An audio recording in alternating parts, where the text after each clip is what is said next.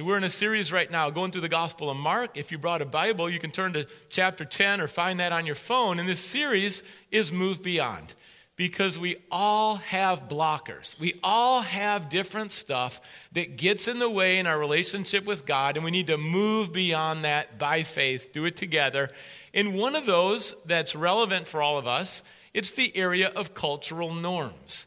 This is what's common. This is the thinking, some of the patterns, some of the lies that exist in the culture.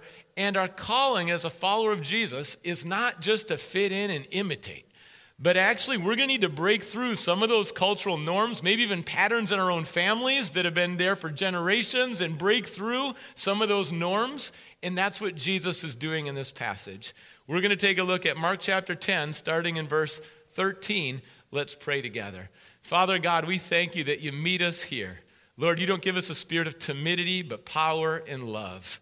And God, we thank you as we wait on you and look to you that you renew and restore and refresh. God, we want to soar like eagles, not, not just flapping our wings around, but with the fresh wind of the Holy Spirit. God, we pray today that you would do a work in our thinking and also in our hearts. In Jesus, we would be more like you. We pray in your name, Lord. Amen. As we read the Bible, the wisdom and also the love of Jesus, they shine. That combination, Jesus full of grace and truth, his wisdom and his love, and they shine in the worst circumstances. You notice in the Bible, there's so many moments where there's tension, there's controversy, there's sin, there's conflict. And that's true in our lives as well. And during that time, as we're reading, what does Jesus say and what does Jesus do? We want to imitate Jesus, we want to learn from him, and the context in this passage is age discrimination. Discrimination in terms of age. Jesus in a passage with children involved and the disciples. Age discrimination, something that can creep into all of our minds. I'll admit, in the context of doctors and physicians, I've had thoughts when the doctor entered the room that this doctor is too young and that if they have not been doing this procedure for decades, I don't know if I can trust them just on age alone.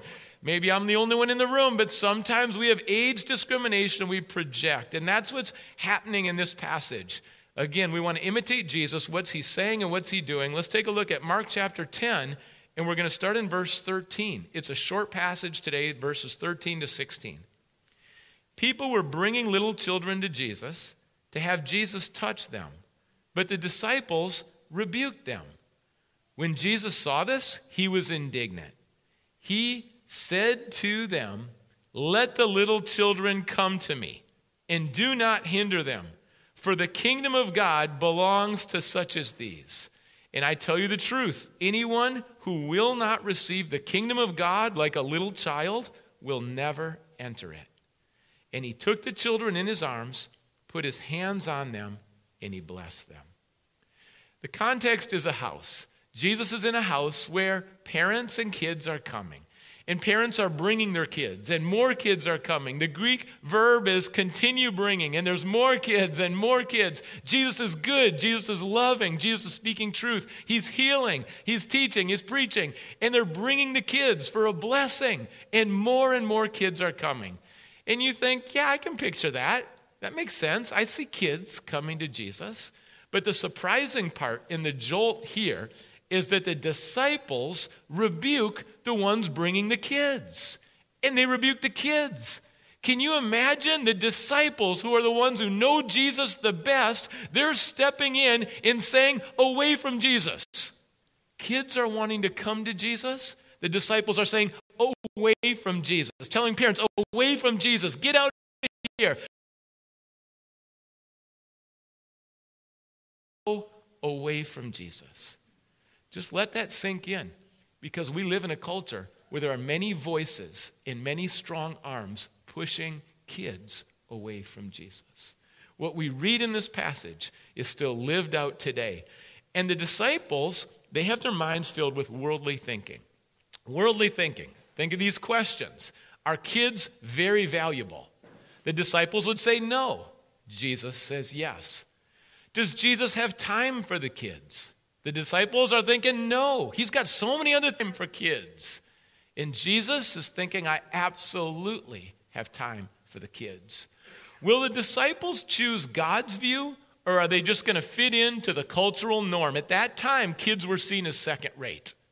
Well, the disciples bought into that cultural norm, and Jesus is bringing God's view.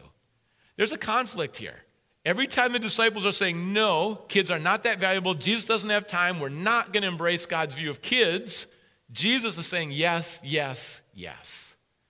For us, for me, I don't want to be saying no in life when Jesus is saying yes.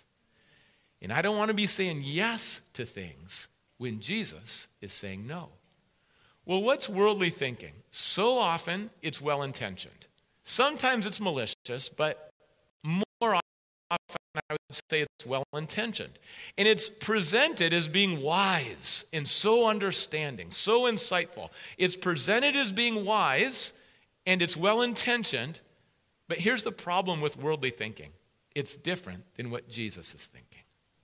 And if it's different than what Jesus is thinking, that's a big deal because we want to be in alignment with heaven, in alignment with God. We want to walk in the favor and love, in the presence and the Word of God. We want to walk there. And to take a wrong turn. And we see worldly thinking here. We see this conflict.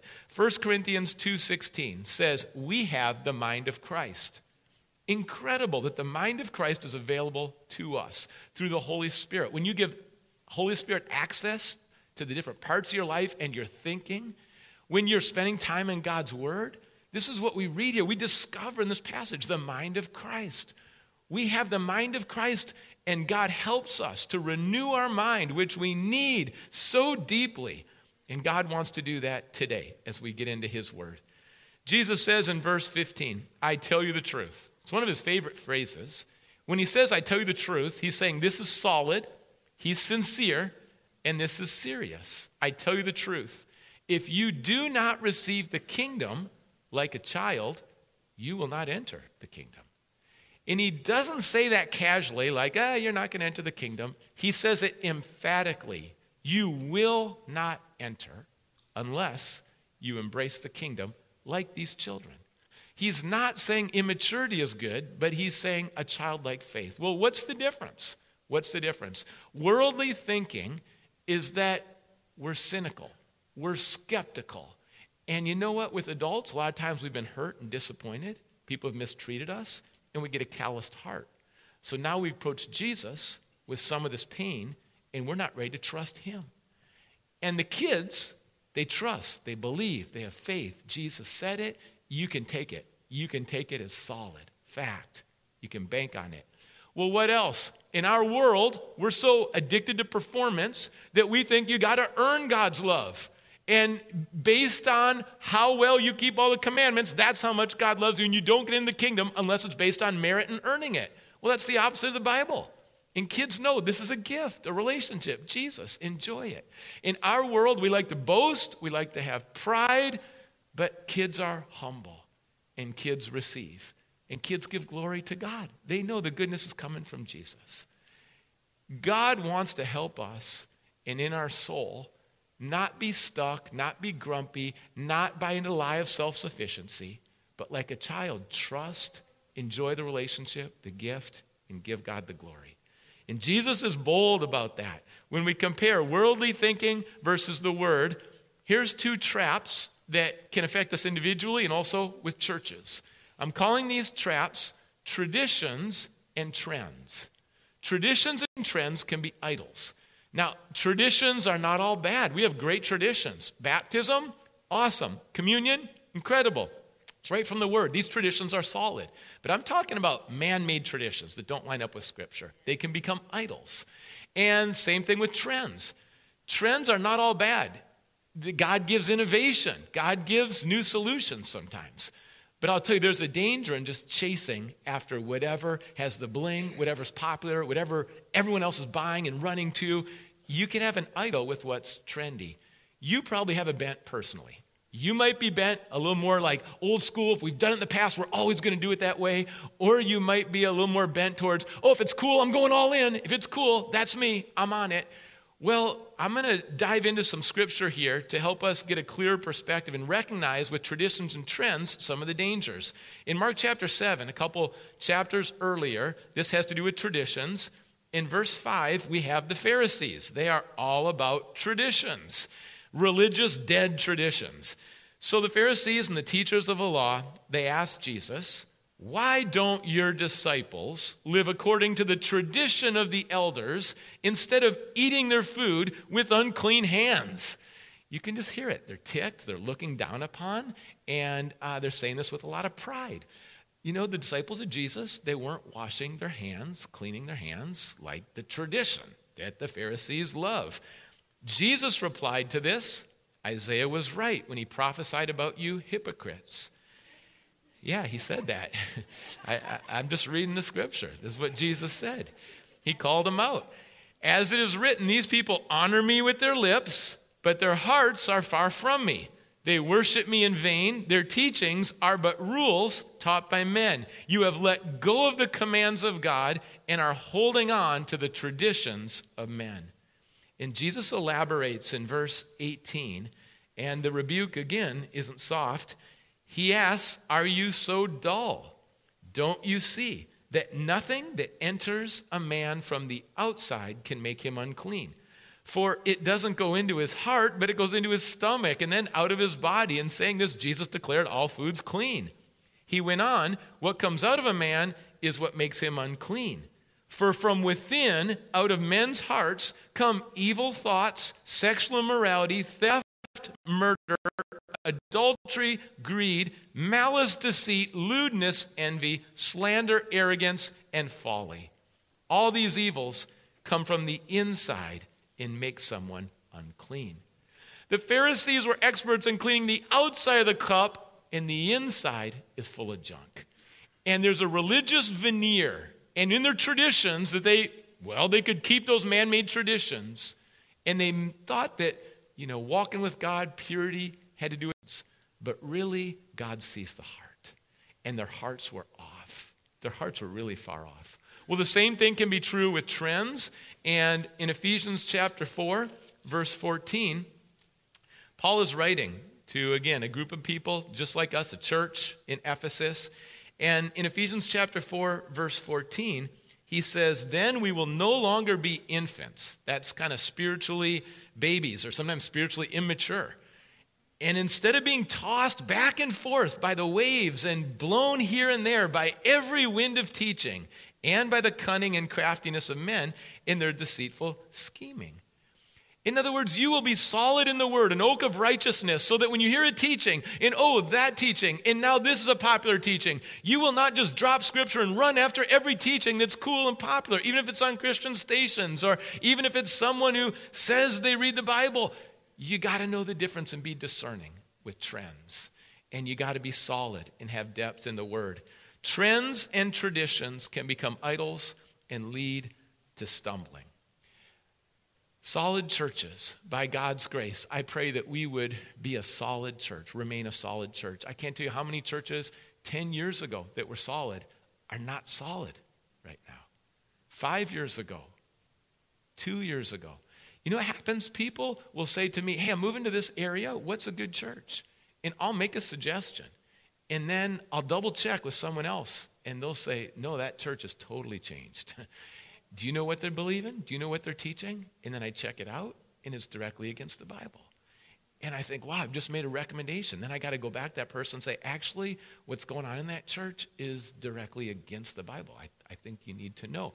And so I'm, I'm all about unity and love and supporting each other, but we got to make sure we're aligned with Jesus and solid in the Word these days.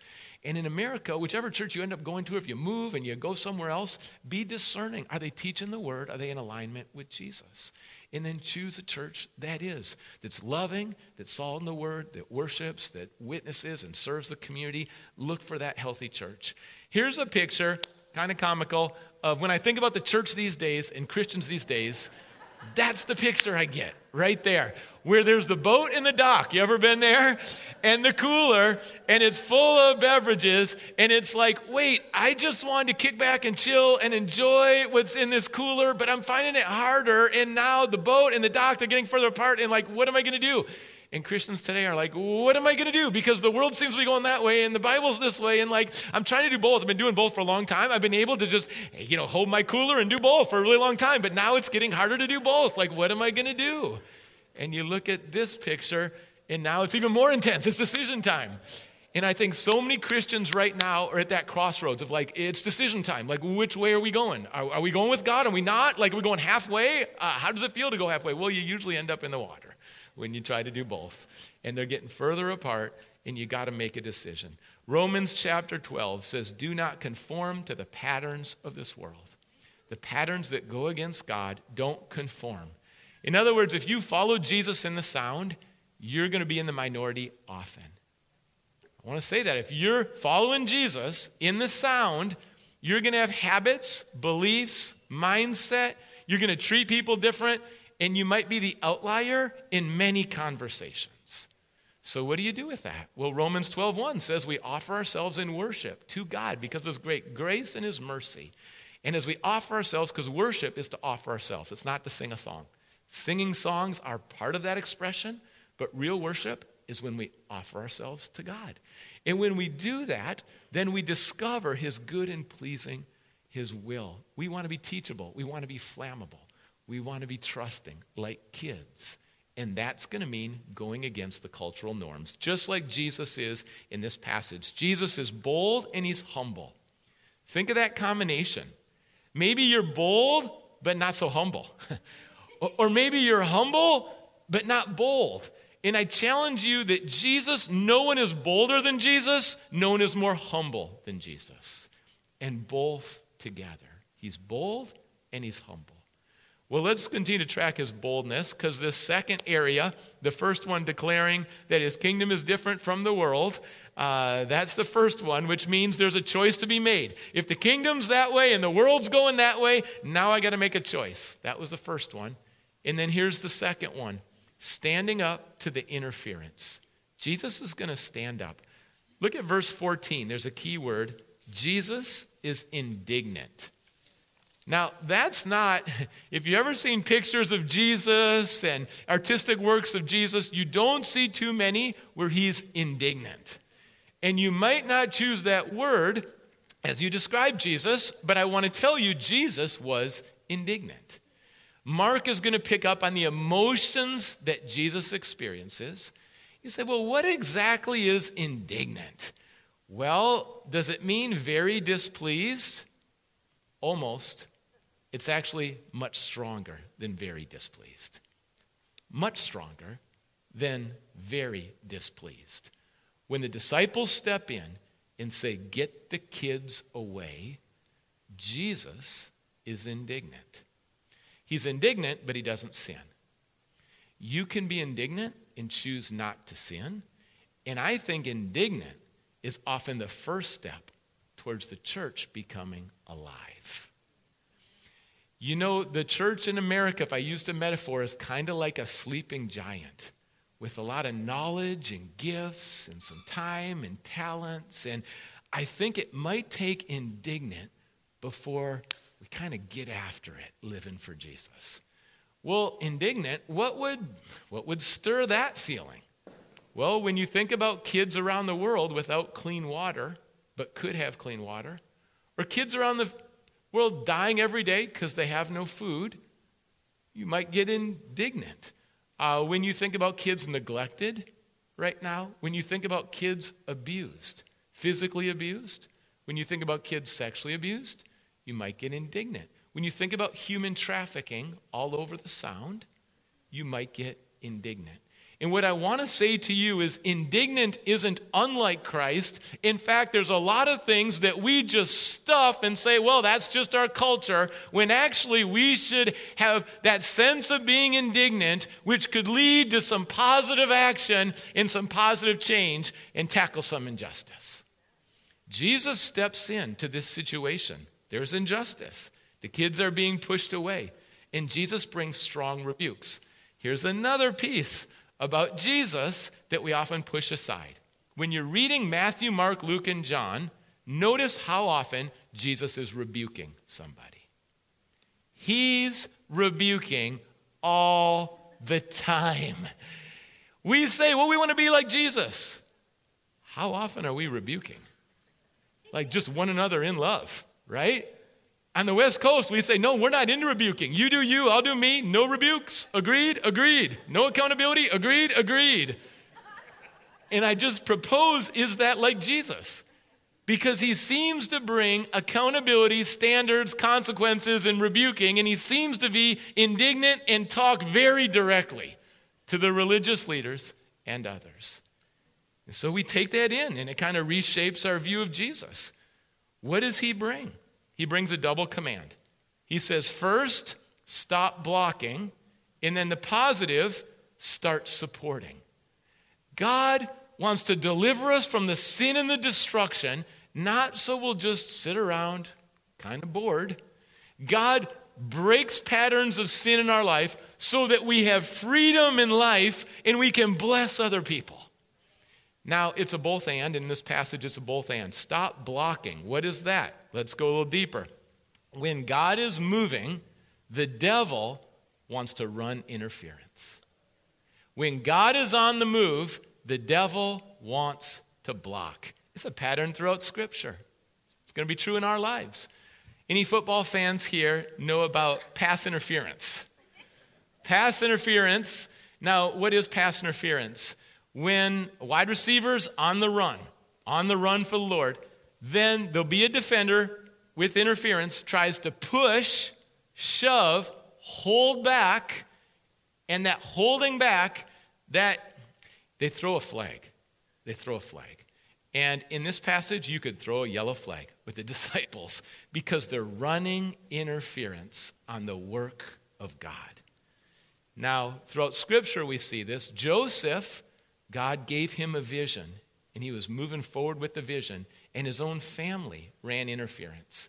They took him, they threw him into a pit, they threw him into slavery. They almost decided to kill him. They ran interference. Sometimes your own family will be the ones who run interference. And you're going to have to overcome that in God's strength. Well, who else? Nehemiah was doing incredible work in the city. God was moving, and Sanballat and Tobiah show up to run interference.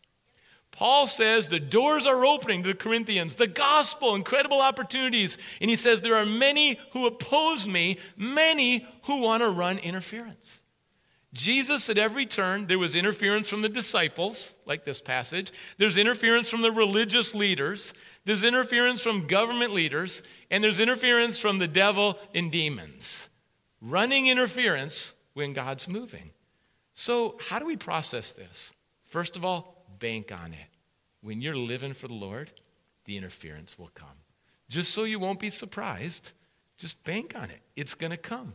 Watch for it and then overcome it in the power of the Lord, in the power of the Holy Spirit. Overcome it. And how do you overcome it? You shift into that position of supporting. In this passage, that supporting, that positive direction with kids. With kids. You know what's happening in this passage? Jesus cares about the souls of kids. Jesus couldn't care more deeply about the souls of kids. Your kids, your grandkids. If you don't have kids, kids you know, kids in the neighborhood, kids at school, your friends' kids. Jesus cares about the soul of every kid. And out of this, I would say, let's give the very best to the kids in the next generation. I don't have a lot of orange in my closet, but I wore orange today because we embrace this color orange we think about Grace Kids and student ministries at our church. Well, what's the story with orange? We take the heart from home, the red, the heart, parents at home, and then we combine church, the light of the world, and the yellow, and bring it together for orange. It's our philosophy that kids, spiritually nourished, it's going to happen at home and at church. And actually, home is first, church is second. Spiritual nourishment for kids. And it's a biblical approach. Let's think about home. Uh, I believe that conversations, when we're coming and going, debriefing, when the kids hear something that they're taught at school, or a friend says something, or they watch a movie, let's talk a little bit. Let's debrief. What's true? What wasn't true? Uh, let's line up with God. Those conversations are so valuable. What else? Habits. At home, prayer, time in the Word.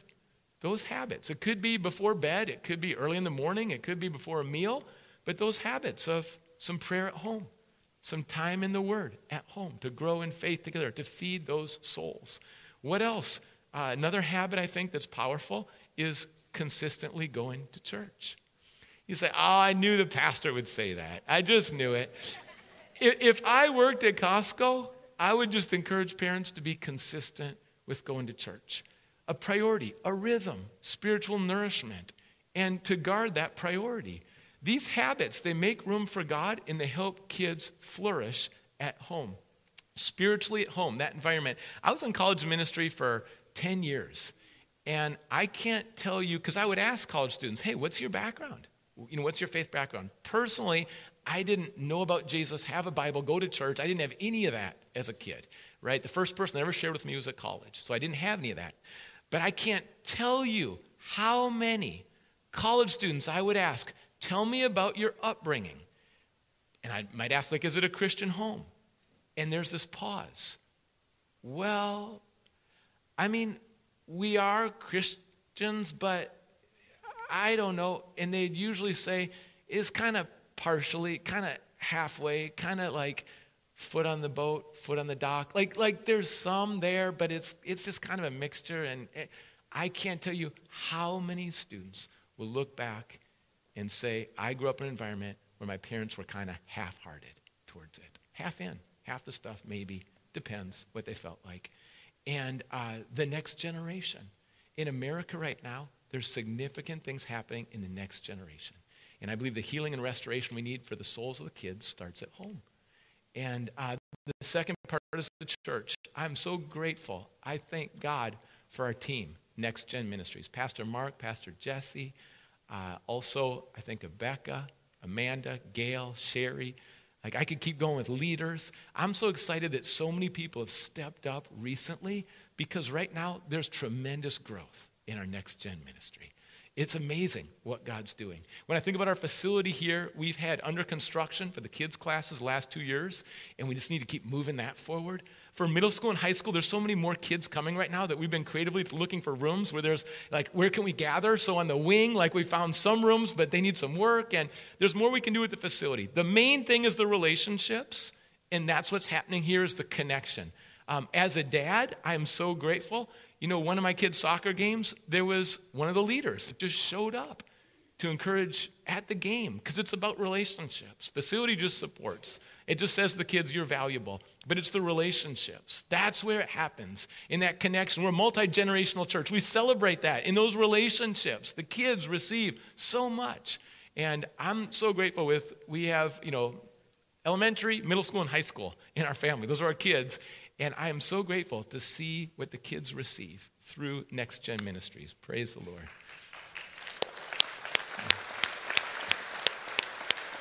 What, what about across the globe? Not just at home and church coming together, but across the globe. Do you know that every child is a gift? The Bible says every child is knit together in their mother's womb by God. From the womb to every age, every stage, loved by God, made in God's image, sacred, precious, every child. And when you think about uh, the foster care system in America, I kind of wonder why do we still have it? I mean, if Christians um, mentored, cared, we don't need it anymore. Just wouldn't need it. Uh, what about globally? 153 million orphans globally. Do we just sit back and pretend like that doesn't exist? I mean, just not be aware, not care, not do anything? Like, do we just not? This passage, and you look at Jesus' heart, it just moves us towards the kids. In the U.S. today, I believe there's a more fierce battle for the souls of kids than we've ever seen before. Numbers are skyrocketing in terms of nones, meaning no faith whatsoever. Uh, the biblical worldview is getting more and more rare, and following Jesus, those numbers are declining rapidly.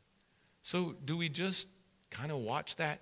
Jesus, in this passage, when he's indignant, I think there's a part where he says, Not on my watch, not on this house will we just sit back and watch the disciples push the kids away from Jesus. So let's be intentional, just like Jesus here. Here's an encouraging story because um, God is moving. We have international partners around the world, and I wanted to share this is encouraging when you think about Colombia, another nation. Together, we are reaching and encouraging faith in so many nations, including Colombia. Christian and Sarah Rico, they're serving, and they're serving with the Jesus film across the Caribbean and Latin America. And they've just taken the Jesus film and this is just recently, Christian was able to travel to a remote town in Colombia to participate in the very first public showing of the Jesus film in the Guambiano language. This was the first time the Misak people heard and saw Jesus speak in their native language. And the people also received now a New Testament in their language, the Guambiano language, in audio and in print. Over 700 people. When someone told me about Jesus, it changed my life, and it changed our kids' lives, and it changed the generational pattern in our family. And I'm so excited about what's happening in this remote area in Colombia because now they're hearing Jesus and experiencing Jesus. And when Jesus is lifted up, he draws people to himself because he's that good. So we celebrate together, not just what God's doing in, in this building, but across the world as we're intentional, like Jesus, to bring the love of God to kids. It leads to the third area, and this is blessing those who are treated like second class people. Now, have you ever taken a flight and they ask you the question, Are you traveling first class? First class, front row, got it. Front row is just always just on their game. But uh, they ask, Are you traveling first class? I've never said yes. Uh, and by implication, what does that mean? If you're not first class, you're Second class. So I just say, yeah, I'm second class. I'll take the snacks, not the food, and I like the price, but I guess I'm second class. It's kind of playful in that setting, but it isn't so much in life when you're treated like second class. And as you think through different people that have been treated like second class, I wrote down so often singles are treated like second class compared to people who are married, divorced, people from different nations, people in prison or who have been in prison people who are homeless, minorities, people who don't have much money, who struggle with mental health, who have physical illness and ailments, women. I was thinking about people in our church family who are Asian and have just shared the hatred that they've been on the receiving end, things said and done simply because they're Asian. And it's wrong. It's terrible. Second class, a lot of people on the receiving end of that. And I think Jesus steps in to a situation where the kids are treated as second class, and Jesus declares there is no second class. There is no second class. And the love of Jesus with his compassion and his warmth. And I, want to encourage us, again, point out two areas or two options that are traps to stay out of and in terms of following Jesus, you say, well, how do we interact with a world that believes so many different things, has so many different lifestyles? Like, how do we interact? And the two traps to avoid one is cocooned, and the other is just copied. The cocoon part is that so many followers of Jesus and they've been loving God for a long time end up in this cocoon of Christians, this kind of fake holy huddle that looks nothing like Jesus, nothing like spiritual maturity, and unintentionally, they've just ended up in a cocoon and there's no influence. They're not shining the light and love of Jesus anywhere. They're in the cocoon. That's not biblical. And the other one is just copied. Oh, well, the world's doing that, then I'll do that. The world's morality is that, then I'll do that. The world's standard is that, then I'll copy that. And the church looks no different than the world. There's no difference. We don't want to be, we're not called to be cocooned. We're not called just to copy. There's a calling on our lives. You say, well, what about when there's just, whoo, something sinful? It's like it's, it's spicy, it's hot, it's sinful, and it's right there. Well, that's where Jesus was when he talked to the woman who was caught in adultery. And what did he do?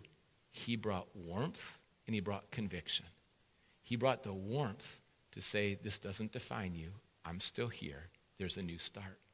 But he also brought the conviction to tell her, Go and sin no more. See, Jesus is full of grace and truth. Never water down truth, never water down the word at all. But do it with warmth.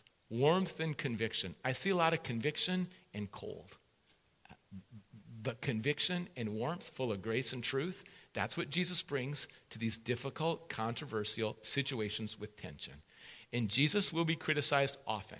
He's going to be criticized for the way he welcomes kids He's going to be criticized for the way he cares for women and says they're not second rate. He's going to be criticized because he cares and connects with lepers, demoniacs, people who don't have much money, uh, sinners, a friend of sinners. He'll be slammed by religious people. You will be slammed when you do outreach. You just will. Mark chapter 2, Jesus is with the tax collector. He'll get slammed for that. Mark chapter 3 is with fishermen. You think they're the spiritual ones? Jesus sees their potential. Mark chapter 5, he's in there, demoniac, casting out demons right in the middle of that. Mark chapter 7, a Syrophoenician woman. You say, You mean the Samaritan woman? No, that's John chapter 4, but that's another woman who's a Gentile. The disciples say, Stay back. And Jesus is talking about living water to the Samaritan woman. And I, I, look at how he lives, and I look at the times we're living in right now. And my encouragement is watch what Jesus says, watch what Jesus does, imitate Jesus. We are in a time right now where there's so much that isn't clear. And I'll just give you one example. I've been going into different stores. Maybe you've had the same experience. Some stores will say, I need to see a picture of your vaccination record if you want to eat here. Then I'll go to another store and they'll say, I don't need to see any pictures. Just tell me if you've done it or not. And then I'll go to another store and they won't say anything. They're just like, yeah, just come in, eat the food, eat the food. Uh, quite a range. If you're in King County, okay, that's different than you're in Pierce County. And it's like, well, where am I? Which county am I in right now? I didn't see a clear sign. If you're in Enumclaw, they're just like, forget everything. Just, you know, here we go. It's Enumclaw. It's the claw. So, so, so we're just living in these times where it just feels kind of eerie. Like, what's your policy? What do you think? What do you? Are you judging me? Are you not? Are you saying this? What, what's going on? And it's kind of eerie. I kind of think should I just preach on end times for the next three months? We just go right to Revelation and just dive into that. You know, all this and it's like, well, this isn't clear. This isn't clear. Well, how this person thinks about me isn't clear. And I'm like, how am I going to have sanity? What am I going to do during all of this pandemic stuff and problems? And where I've found peace is two things. I'm going to find my hope in Jesus, not the world, not how people view me. It's time for us to find our hope in Jesus and go deep there. And the other thing is to spread the hope of Jesus wherever and whenever I can. And that's any person, any context, any platform. I'm just going to go there. I just, God convicted me about a year ago that any opportunity, lean in. And, and there's been about 50 of them. And God, unless you hold me back and tell me not to, I'm just going to lean in with the hope of Jesus. And I'm just going to say it and share it. And I'm going to focus on that and not the sideways energy. And, and how are you going to have peace in the middle of a pandemic? Listen, you don't have to wait till the pandemic's over. Today, you can find hope in Jesus that's greater than the challenge. And you can spread the hope that the world is starving for. And today, you can have godly thinking instead of worldly thinking. God wants to renew our minds. God wants to give us courage and boldness to stand up to the interference because it's coming this direction, this direction, that direction. You thought that person was safe, now they're throwing it like it's coming from every direction. So we're going to find our hope in Jesus. We're going to spread the hope of Jesus. We're going to imitate Jesus and we're going to bless people like Jesus is blessing people in this passage. No one's second class.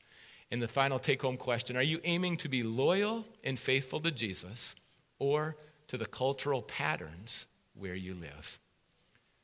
I want to encourage you if, if one of these next steps has your name on it, the reason we're doing this is because online and on campus, it's just so clear. These steps right here. Follow Jesus for the first time. Be baptized.